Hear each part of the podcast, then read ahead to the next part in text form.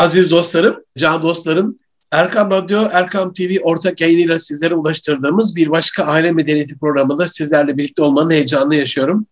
Hepinizi sevgiyle, saygıyla, duayla, hürmetle, muhabbetle selamlıyorum. Efendim hepinize hayırlı günler diliyorum. Çok kıymetli bir hemşehrim, çok kıymetli bir üstadım, hocam bugün bizlerle beraber Gaziantep Üniversitesi Mühendislik Fakültesinden Profesör Doktor Mehmet Kanoğlu hocam bizlerle. Değerli hocam hoş geldiniz.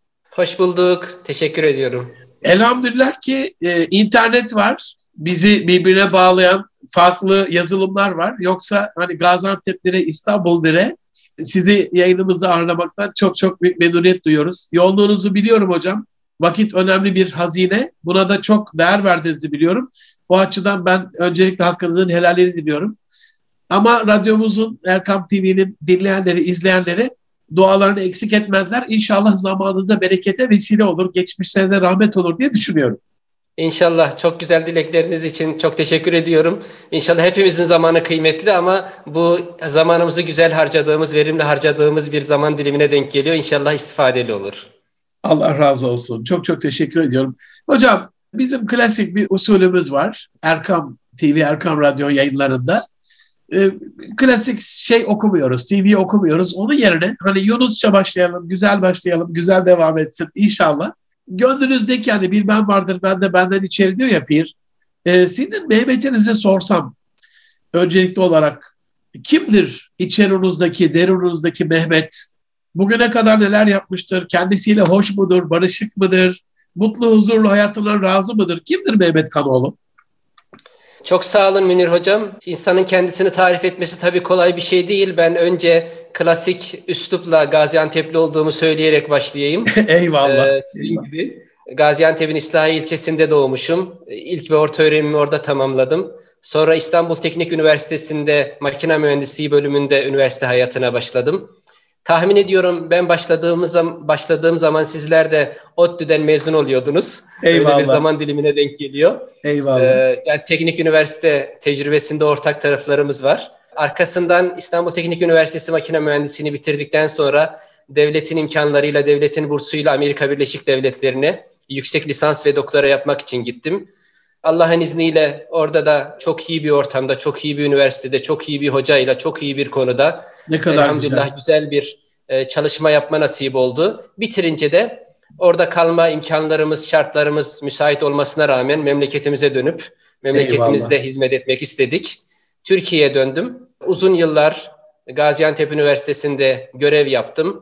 Bu arada yurt dışıyla bağlantılarımı devam ettirdim. 1 yıl Kanada'da öğretim üyeliği yaptım. 4 yıl Birleşik Arap Emirlikleri'nde öğretim üyeliği yaptım. Eyvallah. Yani akademik hayatımızı, tabii akademik hayat yerel bir iş kolu değil, uluslararası bir iş kolu. Eyvallah. Biz de devletimizin imkanlarıyla, yurt dışı tecrübesine de sahip olmanın avantajıyla bunu devam ettirmeye çalıştık.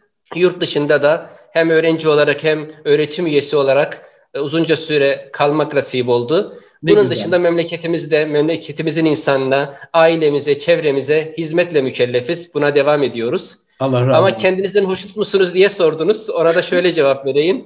Yani insanın kaderini sevmesi, yaradanını sevmesidir.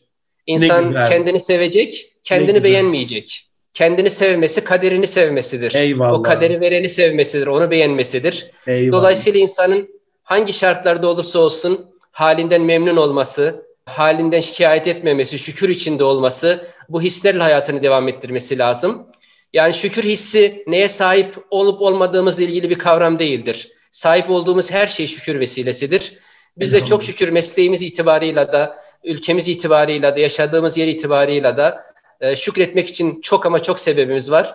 İnşallah bunun hakkını veriyoruzdur. İnşallah. Hocam bir parantez sorusuna izin var mı? Tabii ki. Allah razı olsun, böyle mühendislik fakültesinde çok güzel bir isminiz var. Öğrenciler merakla bu etik, ahlak, o tarz yaklaşımlarınızı, sohbetlerinizi, seminerlerinizi, derslerinizi ilgiyle takip ediyorlar. Ama odağınız termodinamik. Nedir termodinamiğin, ısı mühendisliğinin günümüzdeki önemi, ülkeye olan katkısı, neden önemlidir bu? Yani günümüzde önemi çok daha fazla artan bir konu. Termodinamik, kısaca enerji bilimi. Enerjiyle ilgili üniversitede verilen ilk ders termodinamiktir. Eyvallah. Ve en önemli temel bilgiler de orada verilir. Ben bu konuda kendimi şanslı hissediyorum böyle bir alanda çalıştığım için. Elhamdülillah. Bugün özellikle küresel ısınma ve küresel ısınmanın etkisiyle dünyadaki iklim değişikliklerinin ortaya çıkması ve bunun getirdiği muhtelif problemlere karşı yenilenebilir enerji kaynaklarına geçmemiz gerekiyor. Eyvallah. Bu da tamamen enerjinin ve termodinamiğin konusu. Benim çalışma alanlarımda özellikle yenilenebilir enerji konusunda yoğunlaşmış durumda. Yani dünyamızın geleceğinde önemli olan bir konu ve bu konuda çalışıyor olmak da güzel, inşallah faydamızda dokunuyor. İnşallah Rabbim istifadeli, bereketli, güzel, inovatif, çok yenilikçi bir şekilde, sürdürülebilir, daha böyle dünyanın geleceğine katkı sağlayan bir şekilde inşallah getirsin. Bu konuda istifadenizi, faydanızı artırsın. Bir de tabii $55 milyar son dönem $45 milyar düştü enerjiye ödediğimiz para. Bunu ahlakla birleştirirsek tabii hocam, bir de hani israf haramsa enerjiyi tasarruflu kullanmak bir taraftan küresel ısınmayı önlemiş oluyor. Bir taraftan cebimizde, yurt dışına giden parayı cebimizde tutmuş oluyor. Bir taraftan da Rabbimizin hani o bereketini celbetmiş oluyor, rahmetini celbetmiş oluyor. Etikle, ahlakla birleştirirsek hani israf etmemek adına da çok aslında kritik bir yerdesiniz. Rabbim daim eylesin çabalarınızı. Çok çok teşekkür ediyoruz, dua ediyoruz. Kritik bir görev gerçekten. Değerli hocam, buradan sizinle iki ortak özelliğimiz var. Elhamdülillah ben bununla şeref duyuyorum. Bir tanesi hani bir hemşehrim olmanız dolayısıyla, Gaziantep çocuğu olmanız dolayısıyla. İkincisi de hayattaşız sizinle. Yani kitaplarımız Hayat Yayınlarından çıkıyor. Dolayısıyla aynı yayın evinin yazarları olarak ben ona öyle diyorum, yani hayattaş diyorum. Sizin bu konuda çok değerli bir kitabınız var, Ahlaki Zeka diye. Aile odaklı bu konuya biraz değinmek isterim ama öncelikli olarak kısa bir hani bilimsel, akademik olarak da usule uygun gitsin. Ahlak nedir hocam? Neden önemlidir hayatımızda? Evet, Ahlaki Zeka bizim Hayat Yayınlarında çıkan bir kitabımız ve benim yurt dışında termodinamik ve enerji alanında yayınlanmış kitaplarım da var. Uluslararası anlamda ders kitaplarımız da var.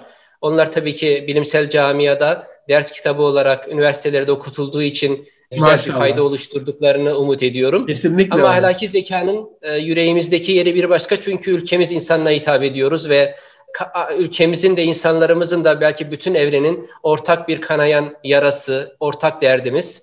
Ahlak konusunda ne zaman dostlarla bir araya gelsek herkesin bu konuda öyle ya da böyle bir şikayetinin olduğu, derdinin olduğunu görüyoruz. Kesinlikle. Bizim ahlak derken anladığımız şey değerler bütünü. Vicdanın anayasasına ahlak deniyor. Bununla ilgili daha formal tanımlar tabii ki yapılabilir. Ama biz ahlaki zekayı sağlam değerlere sahip olmak ve hayatını bu sağlam değerler istikametinde yaşayabilme yeteneği, potansiyeli, kapasitesi olarak tanımlıyoruz. Ama ahlaki zekanın ahlaktan farkı var. Nedir farkı?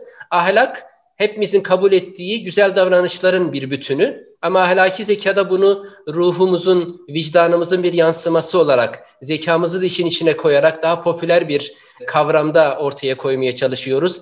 Ahlak deyince insanların biraz daha benimsemekte zorluk çektiği, biraz daha mesafeli durma durumunun olduğunu görüyoruz ama bunu zeka gibi bir kavramla, vicdanla özdeşleştirdiğimiz zaman, insanların içinde yansımasını gösterdiğiniz zaman, aslında insan zekasının, vicdanının da bir yansıması olduğunu gösterdiğiniz zaman daha fazla tesir ettiğini görüyoruz. Dolayısıyla insanın otomatik olarak nasıl başka zekası insanın hareketlerine, davranışlarına, problem çözümüne nasıl yansıyorsa, dünyadaki toplum içindeki davranışlarına da ahlaki zekası birebir yansımaktadır. Dolayısıyla ahlaki zekası yüksek olan kişilerin karar verirken, davranış oluştururken ahlaki normları ve toplumun kabul ettiği standartlara ve insani değerlere daha uygun kararlar verip daha uygun davranışlar göstermesini tabii olarak biz bekliyoruz. Eyvallah. Hocam, yurt dışında son dönemde hani siz de gittiğinizde çok şahit olmuşsunuzdur. Onlar da bu ahlaksız bir ortamın sapkın etkilerinden çok muzdarip olsalar gerek ki Harvard'da, Yale'de, Princeton'da, Massachusetts'te Philosophy of Ethics diye böyle ahlakın felsefesini de inceledikleri, katılımcılarının da bayağı fazla oldu yani 708 kişilik böyle amfilerde epey bir müşterisinin olduğu ahlaka, etiğe, değerlere çok vurgu yapmaya başladılar. Bu da onların bundan, ahlaksızlıktan zarar görmeleri olarak yorumlayabilir miyiz? Yoksa bunu bir değer olarak ya da bir bilim olarak mı alıyorlar şu anda? Münir Hocam, ikisi de söz konusu. Yani ahlakın filozofisi bu. Herkesin ilgisini çeken önemli bir bilim alanı. Ve bu konuda inanılmaz önemli çalışmalar yapılıyor. Fakat diğer taraftan Batı toplumunda maddi olarak gelişmiş olmanın getirdiği ve bütün dünyanın imkanlarına sahip olmanın getirdiği imkanlarla özellikle günümüzde bir doyumsuzluk noktasına gelindiğini görüyoruz. Ve bunun çaresi olarak bir arayış içerisindeler ve arayışta da insanların ahlaki olarak yetersizliklerinin toplumun başına büyük bir bela oluşturduğunu ve gelecek nesilleri de etkilediğinin farkına varıyorlar. Burada size müsaade ederseniz kısa bir anekdotta bulunmak istiyorum. Estağfurullah, ne demek? Şeref ya bu. Amerika'da doktora yaptığım yıllarda Şükran Günü var. Onların meşhur Kasım ayının sonlarında hindi yedikleri bir gün. O gün kilisede bir toplantı var, bir organizasyon var. Biz de Müslüman Öğrenciler Topluluğu'nu temsilen organizasyona davet edildik ve bir konuşma yapmamız istendi. Farklı din mensupları da birer konuşma yaptılar. Bizim kulübü temsilen ben bir konuşma yaptım. Şükürle ilgili Kur'an-ı Kerim'den olan ayetleri okudum. Maşallah. Kur'an tefsirinden olan bazı ifadeleri orada İngilizceye çevirip onlara aktardım. Ne güzel. Ama orada oranın emniyet müdürü Şerif diyorlar bir konuşma yaptı en başta ve dedi ki ben dedi bu salonda dedi gençleri görüyorum dedi. İşte bizim kurtuluşumuz budur dedi. Toplumun dedi gittiği yön dedi hiç de dedi bizim beklediğimiz gibi değil. Kurtuluş dindedir dedi, inançtadır dedi ve bugün bunun emarelerini, izlerini görüyorum ve çok mutlu oluyorum dedi. Yani onlar da maddi olarak geldikleri teknolojik seviyenin hiçbir şeyin çözümü olmadığını, insanların içindeki boşluğu tamamlamadığını, ahlaki eksikliklerin toplumu derinden çökerttiğinin farkındalar ve bu konuda bir şeyler yapmak istiyorlar. Üniversitelerde de buna uygun dersler, buna uygun söylemler aktif olduğu gibi dini olarak da kiliseler merkezli de bu konuya çok fazla önem veriyorlar. Ama ne kadar etkili oldukları konusu tabii ki bir soru işareti. Eyvallah, eyvallah. Değerli hocam, ilk başlarda böyle zekaya çok önem verdiler. İşte IQ testleri, bununla alakalı belli envanterler. Sanki hani insanın kurtuluşu burada gibi. Zeki insanları bir yere toplayacaksınız. Bir dönem biliyorsunuz Hitler Almanyası bununla ilgili devlet projeleri yaptı. Sadece zeki insanları zeki insanlarla eşleştirme gibi. Onların zürriyetinden çok daha ari bir ırk, üstün ırk elde etmek gibi. Zekayı çok kutsadılar bir dönem. Ama yani siz de çok gözlemlemişsinizdir. Topluma mal olmuş nice IQ'su yüksek insanlar var. Onlar ailevi sosyal açıdan asla başarılı olamadılar. Sonra IQ çıktı. Emotional Intelligence Quotient, duygusal zeka.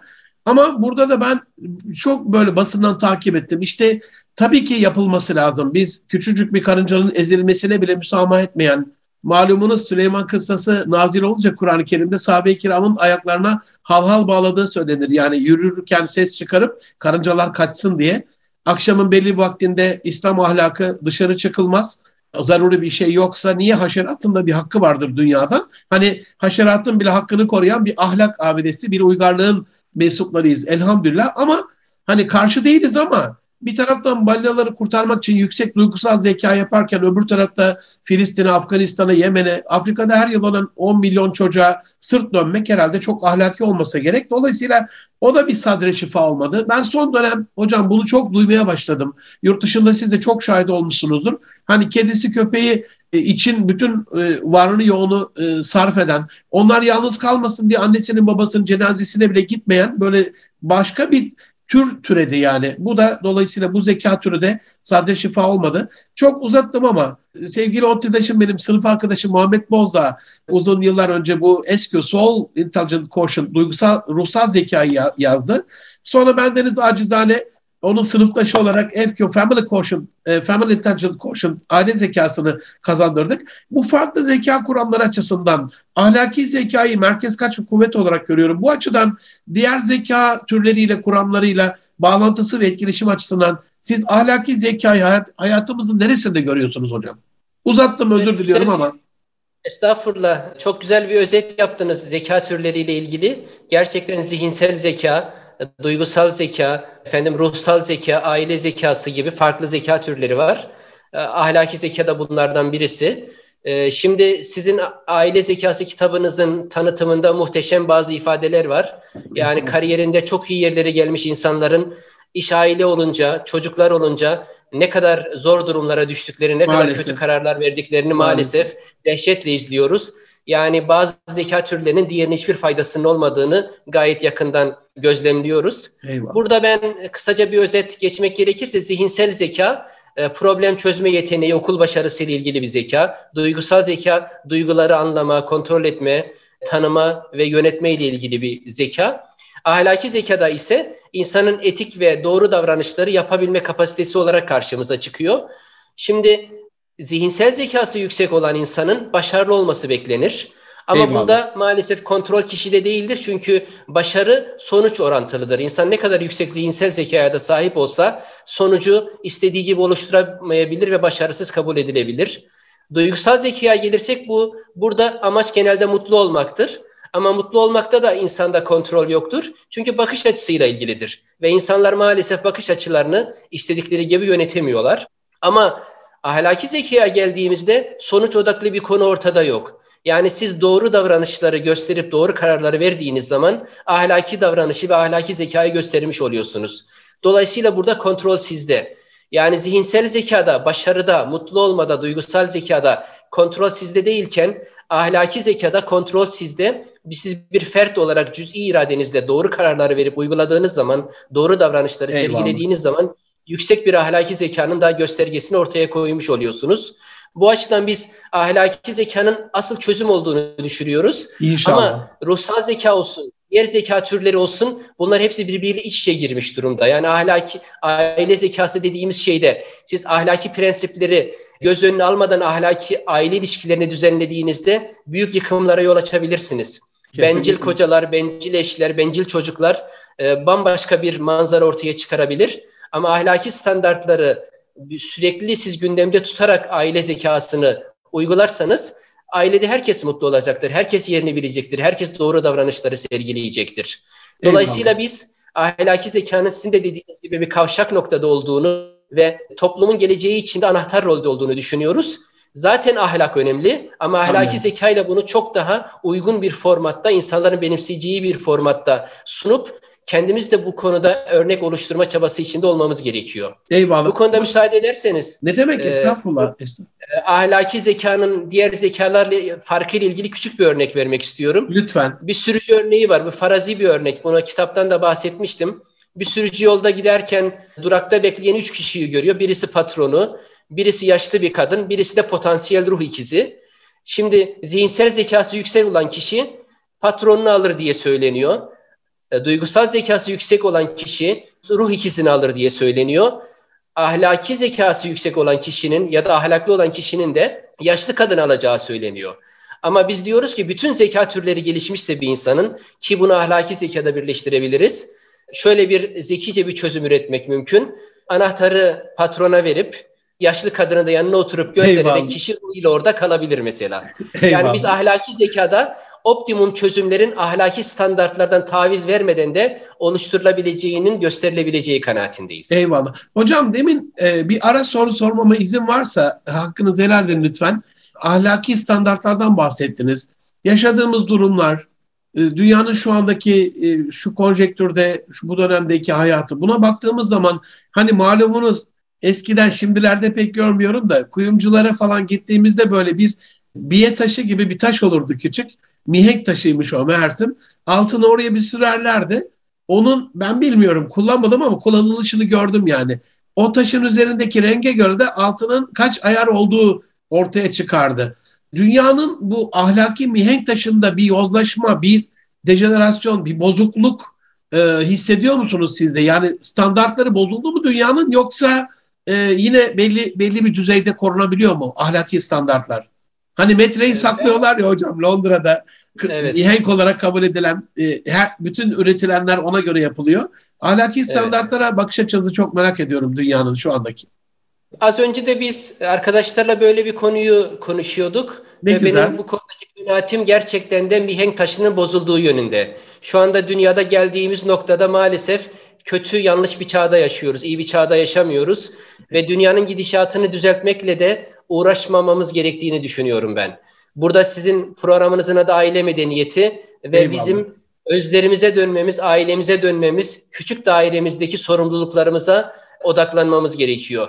Gerçekten dünya iyi bir yöne gitmiyor. Özellikle dijital toplumun genişlemesi, sosyal medyanın etkisi, internet çağında olmamız, bazı IP merkezli televizyonların aboneliklerinin çok fazla artması, bazı toplumumuza uymayan, sıra dışı bazı hayat tarzlarının normalmiş gibi bize dayatılmaya çalışılması gibi Eyvallah. Bir sürü faktörle dünyamızda, gençlerimizde özellikle müthiş bir dejenerasyon görüyoruz.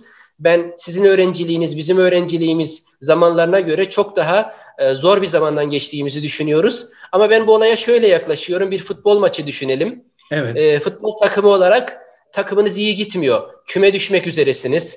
Fakat siz takımın en iyi oyuncususunuz. Çok iyi oynuyorsunuz. Vazifenizi mükemmel yerine getiriyorsunuz. 90 dakika ter atıyorsunuz. Vazifenizi en iyi şekilde yerine getiriyorsunuz. Sonunda belki maçı kaybedeceksiniz. Belki takımınız küme düşecek. Ama siz görevinizi hakkıyla yerine getirmenin vicdani rahatlığını hissedeceksiniz. Eyvallah. İç huzur dediğimiz şimdi, şey değil mi hocam? Önceliğimiz bu olmalı. Biz Eyvallah. Bugün toplumun gittiği istikamette maalesef yapabileceğimiz şeyler çok ama çok sınırlı. Sizin programınız, kitaplarınız, bizim kitaplarımız, başka şeyler tabii ki elimizden geleni yapacağız ama odağımız kesinlikle küçük dünyamız olmalı. Ailemiz olmalı, çocuklarımız olmalı, çevremiz olmalı. Tam bu noktada hani bir de biz zaferden değil seferden sorumlu kullar olarak sizin bu aile içerisinde ahlaki zeka nasıl yer alabilir, nasıl yerleştirilir? Eşler açısından bakarsak değerli hocam, eşler bu zekalarını nasıl geliştirebilirler? Siz bir konferansınızda ahlaki zekası gelişmiş insanın tevazu sahibi olduğuna vurgu yaparak gurura tevazu ile karşılık vermek zillettir demiştiniz. Gurura gururla karşılık vermek izzettir, tevazuya gururla karşılık vermek zulümdür. Tevazuya tevazuyla karşılık vermek nezakettir demiştiniz. Değerli hocam, bunu aileye uyarlayacak olursak bu bakış açısının eşlerin birbirine olan iletişimini izzetli bir şekilde devam ettirebilmeleri nasıl mümkün olabilir? Yani bu çok önemli bir soru. Gerçekten izzeti kime, tevazuyu kime göstereceğiz?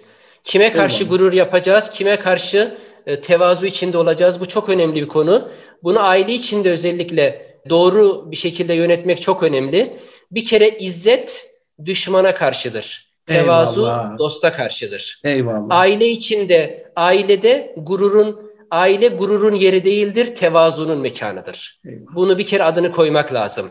Eşler arasında gurur olmaz, sadece tevazu olur. Eyvallah. Bir eşin yapabileceği dünyada en büyük hata eşinin gururuyla oynamaktır. Ve kendi gururuyla oynandığını hisseden bir eşin gururunu tamir etmek çok ama çok zordur. Onun için baştan böyle bir hataya düşmemek gerekir. Eyvallah. Eşler arasında gurur yapmamak, gurur vesilesi gibi şeyler görmemek, kesinlikle nezaketle, tevazuyla birbirine yaklaşmak gerekir. Az önce de söylediğim gibi izzet gurura karşı gururla karşılık vermeyi gerektirir ve bu düşmana karşıdır. Eyvallah. Bir makam sahibi birisi diyelim, makamında onurunu, makamın haysiyetini korumak zorundadır. Ama eve geldiğinde aynı makamı, aynı haysiyeti evde göstermeye çalışırsa bunun adı gururdur artık. Eyvallah. Yani bazı bir başkasından nakille söylüyorlar. Eşim diyor genel müdürdü diyor. Ben de diyor profesördüm diyor. Eve geldiğimizde diyor ben ev hanımı olurdum. Eşim hala genel müdür olurdu diyor. Yani böyle bir anekdot dinlemiştim bir yerde. Eyvallah. Evin içinde herkes anne ve baba olmalıdır. Kesinlikle. Eş olmalıdır. Başka bir unvan olamaz.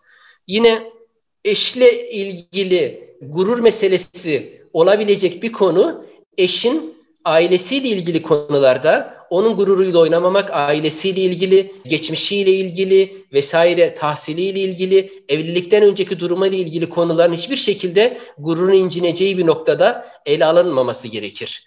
Evin içindeki saadet, huzur gururdan daha önemlidir.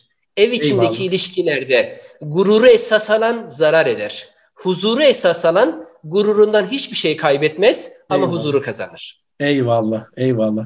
Allah razı olsun. Evin içerisinde tek ünvan, aileye ait ünvan.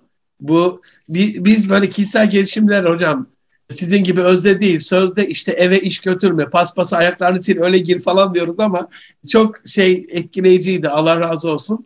Evde evin ünvanları, evde de ne vardır? İşte bir karı koca vardır, anne baba vardır, çocuk vardır. Yani evin ünvanı ailenin mensubiyetiyle alakalı bir şeydir. Orada başka ünvanlar geçmemesi lazım. Allah razı olsun. Çok istifadeli oldu benim açımdan bütün söyledikleriniz. Değerli hocam, ailede eşlerin birbirine karşı gurur yapmayacağını söylediniz. Eşlerin birbirine tevazuyla yaklaşmasının bir ahlaki erdem olduğunu söylediniz. ve mutluluğa odaklanmalarını söylediniz. Ailede anne babaların çocuklarıyla iletişimine bakarsak, ahlaki zeka bakışıyla aileye nasıl bir fayda sağlar bu? Bunu aile içi iletişimde, anne baba çocuk iletişimine taşırsak nasıl kullanabiliriz değerli hocam? Bu çok önemli bir konu. Özellikle bugün ailelerin, anne babaların en büyük problemlerinin birisi çocuklarını dijital dünyada doğru bir şekilde nasıl yetiştirebilirim? Değerlerime uygun nasıl yetiştirebilirim? Ve bu konuda herkes problemli, herkes sıkıntılı, herkes kesinlikle, doğru şeyi kesinlikle yapmanın peşinde. Burada benim ahlaki zekanın bize söylediği şey, kontrol edebileceğin şeyleri kontrol et, kontrol edemeyeceğin şeylerde de kontrol edebileceğin ortamlar oluşturmaya çalış. Burada bir örnek vereyim. Lütfen. Benim tanıdığım birisi bir yerde öğretmen olarak çalışıyor. Çok iyi bir ortamı var, iyi bir evi var, iyi bir çevresi var. Ama çocuklar anne tarafına, dayı tarafını, teyze tarafıyla daha çok ilişki kuruyor. Orada onlar var. Fakat oradan iyi bir örnek almadığını düşünüyor aile. Oradan gelen etkilerin olumsuz olduğunu düşünüyor. Kendi değer yargılarıyla uygun olmadığını düşünüyor. Milli ve manevi değerleriyle uyuşmadığını düşünüyor. Her şey yolunda olmasına rağmen aile çok sert bir karar veriyor ve başka bir yere taşınıyor. Nereye? Çocukların daha iyi örneklik alabilecekleri bir ortama. Yani şehir değiştiriyorlar. Yani aileler çocuklarının ortamını yönetmek zorundalar. Kuzenleriyle, arkadaşlarıyla ilişkilerini uzaktan yönetmek zorundalar. 10 yaşında, 15 yaşındaki çocuklara kendi hayatlarını, kendi zamanlarını yönetme sorumluluğu verilemez. Bu yük çok ağırdır. Onlar bu yükü kaldıramaz. Biz eyvallah onlara yardımcı olmak zorundayız. Eyvallah. Biz onlara nasıl yardımcı oluruz? Bir, disiplinle; iki, çevre faktörlerini organize ederek. Çevrelerinde doğru insanların olmasını sağlayacağız ve belli disiplin faktörleriyle zamanlarını doğru kullanmalarını sağlayacağız. İnternette geçirecekleri zamanı, oyunla geçirecekleri zamanı, sosyal medyada ne yaptıklarını, derse vermeleri gereken zamanı, bütün bu konularda onları birebir takip edip disipline edeceğiz. Ve bu bizim görev olarak göreceğiz. Onların iyi örnek alabileceği insanlarla bir araya getireceğiz. Onlarla daha çok görüştüreceğiz. Kötü örneklik alacak kişiler ne kadar yakın olurlarsa olsunlar, ne kadar yakın akraba olurlarsa olsunlar, onlardan uzak tutmaya çalışacağız. Zaten bizim toplum olarak büyük bir avantajımız var. Bir geniş aileyiz biz. Çevrede akrabalar var, dedeler var, neneler var, dayılar var, teyzeler var. Bu bizim için bir avantaj. Batı'da boşanma oranları neden yüksektir sanıyorsunuz? Çünkü çekirdek aile, insanlar bir araya kalmışlar ve dışarıya açılamıyorlar. Sadece küçük aileler şeklinde yaşıyorlar. Sorunlar olduğunda da bunları çözemiyorlar. Boşanmayla neticeleniyor. Ama bizde dışarıdan çok olumlu etkiler alma potansiyelimiz var ve bu potansiyeli de kullanmamız gerekiyor. Dolayısıyla çocuk yetiştirilmesinde dışarıdan alabileceğimiz bütün olumlu yardımları almalı ve bunun için de gerekli organizasyonu baştan sona yapmalıyız. Bazıları çocuk eğitiminde arkadaşların daha önemli olduğunu söylüyor. Ben bu kanaatte değilim. Kesinlikle aile daha önemlidir. Ailenin verdiği eğitimin yerini hiçbir şey dolduramaz. Ama arkadaş çevresinin organize edilmesi ve yönetilmesi de ailenin başlı başına görevidir. Eyvallah. Bir bilimsel makale okumuştum hocam. Harvard'ın gençlerin siyasi görüşlerinde anne babaların rolü diye. 90'a 10 yanlış hatırlamıyorsam o civardaydı. Uzun yıllar oldu ODTÜ'deyken makaleyi okuyalı. Yani daha sonra arkadaş ya da herhangi bir şekilde bunlar değiştirilmiyor. %90 anne babanın o siyasi şeyine göre devam ediyor diye böyle bir şey okumuştum. Bir de sizin termodinamikle haddim olmayarak benzeşleştirirsem hocam, hani ısı kaynağı aile yani. İlk 4 yaşa kadar o taşa yazıyor, mermere yazıyor gibi. Çekirdek orası, mama orası. Dışa gittikçe o etkileşim bence de azalıyor. Her ne kadar şimdi az evvel buyurduğunuz gibi sosyal medya, bazı platformlar, çevresel faktörler çok fazla olsa da dediğiniz gibi iyi örnekleri iyi bir çevrede tutarak, ben bunu Anzer Yaylası'nın balına benzetiyorum. Hani o çiçekler orada olduğu sürece o arı cinsleri oradan beslenerek en kaliteli şeyleri yapmış olacaklar. Ama çiçeklerin arasına ayrı kodları, farklı yabani bitkiler, arılara zirai ilaçlarla ölüm falan gibi çevresel faktörle çok daha büyük hale getirseniz yaşanmaz bir yer haline gelmiş olacak. Allah razı olsun. Değerli hocam, ahlaki zekada tutarlılık, buna yurt dışında da çok sıklıkla duyuyorum bu kelimeyi artık. Hani şirketlerde de tutarlılık, hükümetlerde tutarlılık, kişinin kendi içsel bütünlüğünde tutarlılık. Empati ve adalet kavramının yerine. Bunu ailenin ekosistemi açısından soruyorum değerli hocam. Siz bir aile olarak ahlaki zekanın tüm unsurlarına vakıf olabilirsiniz. Bunu içselleştirmiş de olabilirsiniz ama daha başından itibaren evet geleneklerimiz iyi, geniş aile iyi ama bir de kız tarafı erkek tarafı diye bir ayrımcılık da var yani. İlk baştan bir ayrılış var. Gelin var, görümce var, kayınvalide var, akrabalar var. El ne der baskısı var. Mahalle baskısı var. İşte medya az evvel buyurduğunuz gibi uluslararası toplum, sosyal medya yani aile bir başına değil. Bir başına kendi istediği hayatı yaşaması da zor gibi görünüyor. Bu konuda ahlaki zeka hani çevresel etkileşim açısından soruyorum değerli hocam. Bu zekayı nasıl dış etkilerden bağımsız demeyeyim ama daha az bağımlı nasıl yaşayabilir aileler? Evet bu konuda bir örnekle başlamak istiyorum. Lütfen. Şimdi empati adalet dediniz. Yani empati bir ahlaki bir özelliktir. Ahlaki zekanın gereğidir. Hatta duygusal zeka ile ahlaki zekanın kesişme noktasıdır empati. Ama aynı zamanda adalet de burada önemlidir. Mesela ahlaki zekada bir öğretmen çocuğun durumuna acıyarak ona çok not vermez. Empati belki onun yerine kendini koyup onun sınıfta geçmesini arzu eder ama diğer taraftan adalet duygusu var. Diğer öğrencilerin hakları var. O eyvallah. Onu durdurur. Bir hakim mesela karar vereceği zaman şu anda maalesef sosyal medyada çok görüyoruz. Hakim karar veriyor. İnsanlar kendini işte mağdurun yerine koyup öyle karar versene. Mağdurun kardeşinin yerine koyup annesinin yerine koyup öyle karar versene diyorlar. Bu son derece haksız bir istek onlardan. Çünkü siz hakimin mağdurun yerine koyarak vereceği karar adil bir karar olmayacaktır. Tamamen kişisel bir karar olacaktır. Bizim hakimden istediğimiz adaletle kurallara göre karar vermesidir. Dolayısıyla bizim aile hayatında da aynı şey geçerli. Evet kendimizi başkasının yerine koyacağız ama adaletten de şaşmayacağız. Adaletin ölçülerini kaçırmayacağız.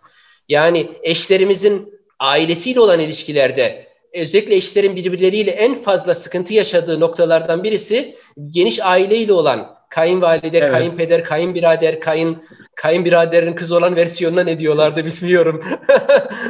Evet, onlarla olan ilişkiler. Dolayısıyla bu ilişkileri siz iyi yönetemezseniz büyük sıkıntı yaşarsınız. Yani eşiniz ailesine bir ikramda, bir yardımda bulunuyorsa siz empati duygusuyla bana da aynısını yapma demeye hakkınız var ama adaleti de burada gözetmeniz gerekiyor. Kesinlikle. Yani adalet duygusu da hiçbir şekilde zarar görmemeli.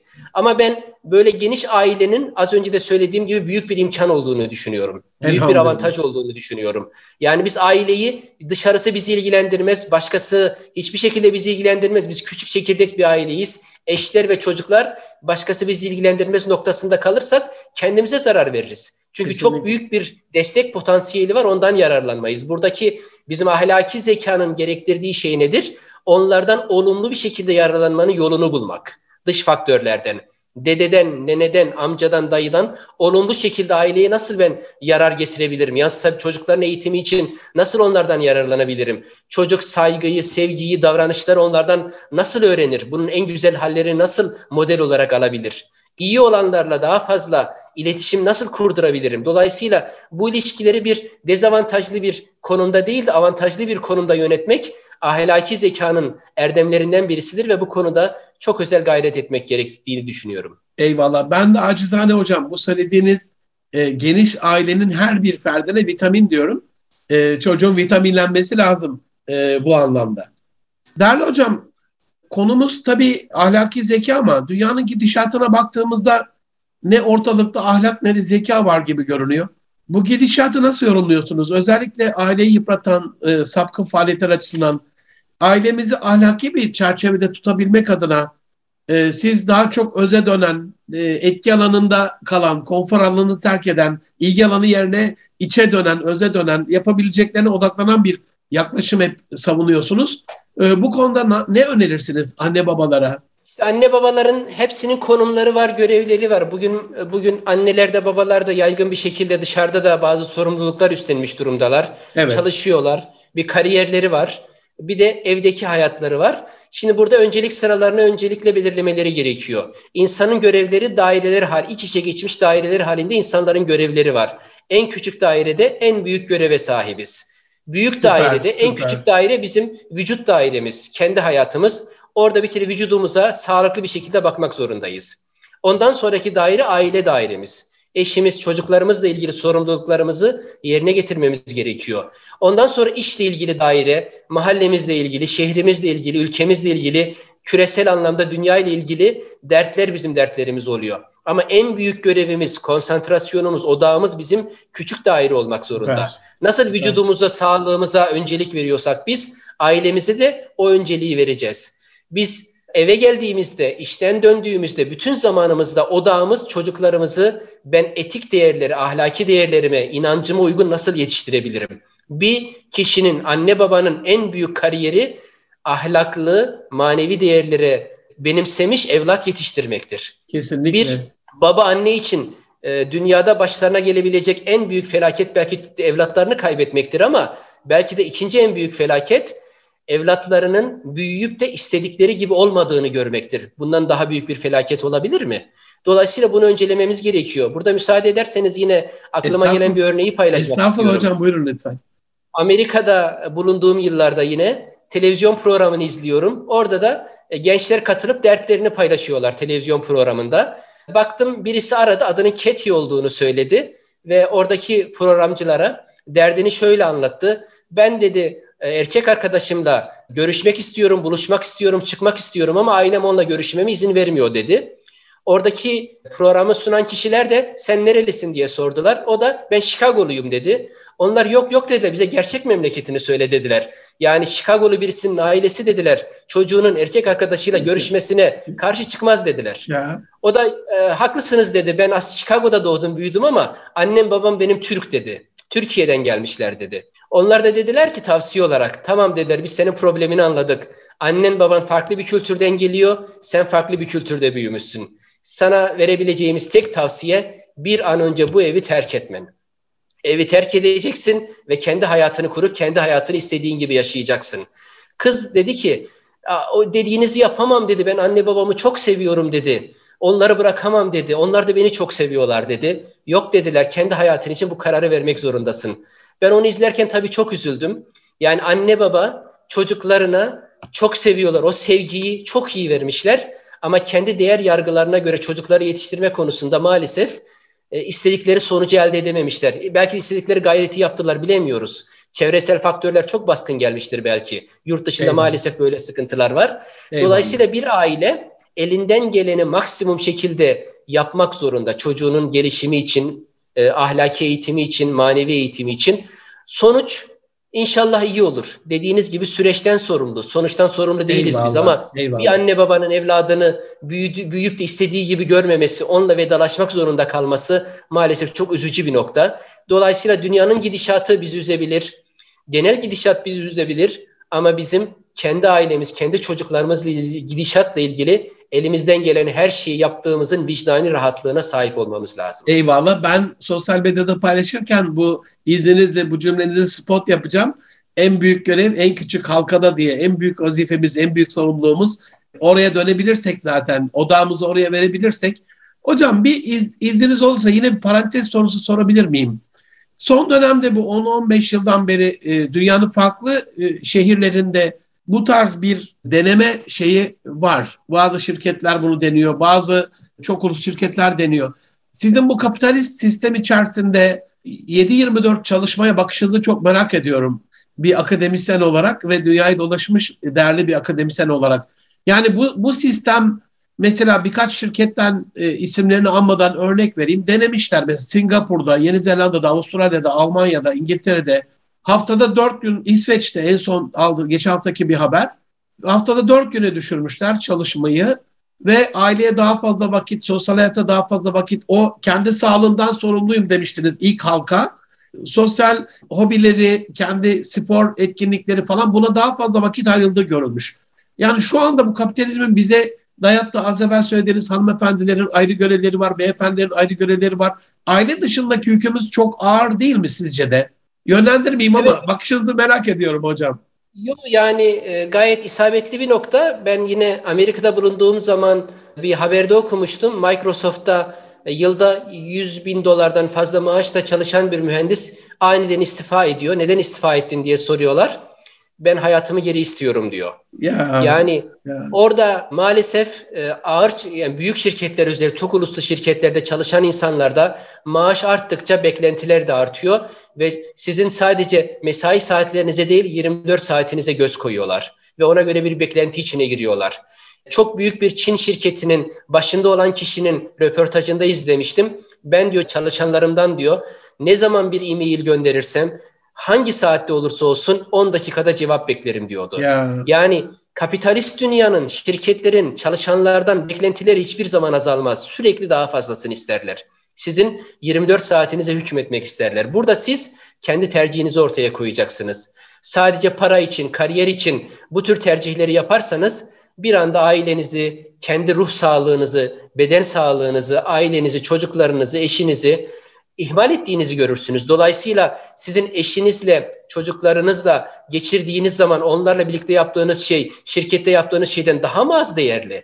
Yani yaşlandığınız zaman geriye dönüp baktığınızda biraz daha çok para kazansaydım, biraz daha çok proje yapsaydım mı diyeceksiniz? Yoksa çocuklarımla daha çok zaman geçirseydim, onlarla daha çok bir şeyleri paylaşsaydım, daha çok muhabbet etseydim, onların daha çok ruhuna seslenebilseydim mi diyeceksiniz? Yani dolayısıyla biz bir şeyleri kaybetmeden onun kıymetini bilmeliyiz. Dolayısıyla tabii ki rızkımızı kazanacağız. Kariyer yapacağız, vazifemizi düzgün yapacağız ama vazifemizi iyi yapmak demek 24 saatimizi ona ayırmak demek değil. Şirketin adeta modern bir kölesi olmak değil. Kesinlikle. Biz hayatımızdan kendimiz sorumluyuz. Kendi sorumluluğumuzu alıp gerekirse iş değiştirerek doğru işte, doğru şekilde bunu yapmak zorundayız. Akademisyenlik bu konuda gerçekten çok iyi bir meslek. Zamanınıza gerçekten kendiniz hükmedebiliyorsunuz. Çok zaman ayırabiliyorsunuz ama kendiniz yönetiyorsunuz sonuçta. Eyvallah. Dolayısıyla ben bu konuda bunun avantajlarını da fazlasıyla gördüğümü söyleyebilirim. Elhamdülillah, Rabbim daim eylesin. Hocam en sevmediğimiz bölüme geldik, son bölüme. Programın son bölümünde ben eskimeyen Antep haneklerinden de böyle değinerek çocukluğunuzun ailesi, şimdiki aile, böyle aile içinde huzur ve mutlulukla alakalı sizin o zeka kavramı çerçevesinde, o mihvalde neler tavsiye edersiniz dinleyenlere, izleyenlere? Mutluluk için ne yapabilirler, ne yapmalılar? Onunla bitirelim inşallah. İnşallah. Çok sağ olun. Şimdi biz çocukluğumuzda tabii o zamanlar maddi olarak imkanlar daha kötüydü. Ama sokaktaydık, sokakta oynardık, top oynardık, başka oyunlar oynardık. Akşam olunca eve gelirdik. Sadece bir odada soba yanardı kışın ve saat 7 olunca yatardık. Evde televizyon da yoktu. Ama mutluyduk, çok fazla kitap okurduk. Çok fazla arkadaşımız vardı, çok fazla paylaşımız vardı. Ailemizle çok fazla konuşurduk, çok fazla zaman geçirirdik. Bugün bunlar maalesef elimizden kayıp gitti. Neden o günler yok? Eskisi gibi olsun dersek çocuk eğitiminde istediğimiz amaca ulaşamayız. Günümüzün şartlarını kabul edeceğiz. Eyvallah. Günümüzde neler olduğunu bileceğiz. Aile içinde de çocuk yetiştirmekte de günümüzün şartlarında yeni parametrelerle en doğrusunu yapmaya çalışacağız. Eyvallah. Müsaade ederseniz evlilikte aile içi ilişkilerde benim evliliği zehirleyen 10 davranışla ilgili bir listem var. Onu bir müsaade ederseniz belirtmek hocam, buyurun. Evet, evliliği zehirleyen 10 davranış. Birincisi gurur ve affetmeme. İkincisi yıkıcı eleştiri. Az önce dedik ya, gururuyla oynamak. Üçüncüsü geçmişteki hataları hatırlatma. Dördüncüsü azarlayarak konuşma. Beşincisi başka evlilikleri örnek gösterme. Altıncısı huy ve alışkanlık değişimine zorlama. İnsanları olduğu gibi kabul etmemekte ısrar etmek. Yedincisi beden, kilo ve kıyafet eleştirisi yapmak. Bunlar da yıkıcı eleştirilerdir. Gurura taalluk eden eleştirilerdir. Direkt çocuk hata yaptığında iffetine dokundu der ya hocam. Çok özür diliyorum. Evet. Eskiler direkt izzetine üstüme dokundu der ya, ona dokunmayacağız yani. Ona dokunmayacağız. Karşıdakimizin haklarına saygı göstereceğiz. Eyvallah. Eşi çocuğa şikayet etmek, bunu yapmamak gerekiyor. Bir tanesi de ailesine destek olduğunda eleştirmek. Yani bu saydığım şeyler gerçekten evliliği zehirleyen davranışlar. Müsaade ederseniz 10 tane de evliliği besleyen davranıştan madde bahsedeyim. Birincisi düşünceli davranışta takdir etmek. Yani zaten işimdir, zaten görevidir, benim mutlu olduğumu bilmiyor demeden mutlaka takdir etmek. Sizin aile zekası kavramında da açıkladığınız gibi dışarıda en küçük bir performans gösterdiğinde çalışanını tebriklere boğan insanlar eve geldiklerinde bir anda bu konuda cimrileşiyorlar maalesef. Aile zekasını şımarmasınlar diye yapıyorlar hocam, onu şımarmasınlar diye.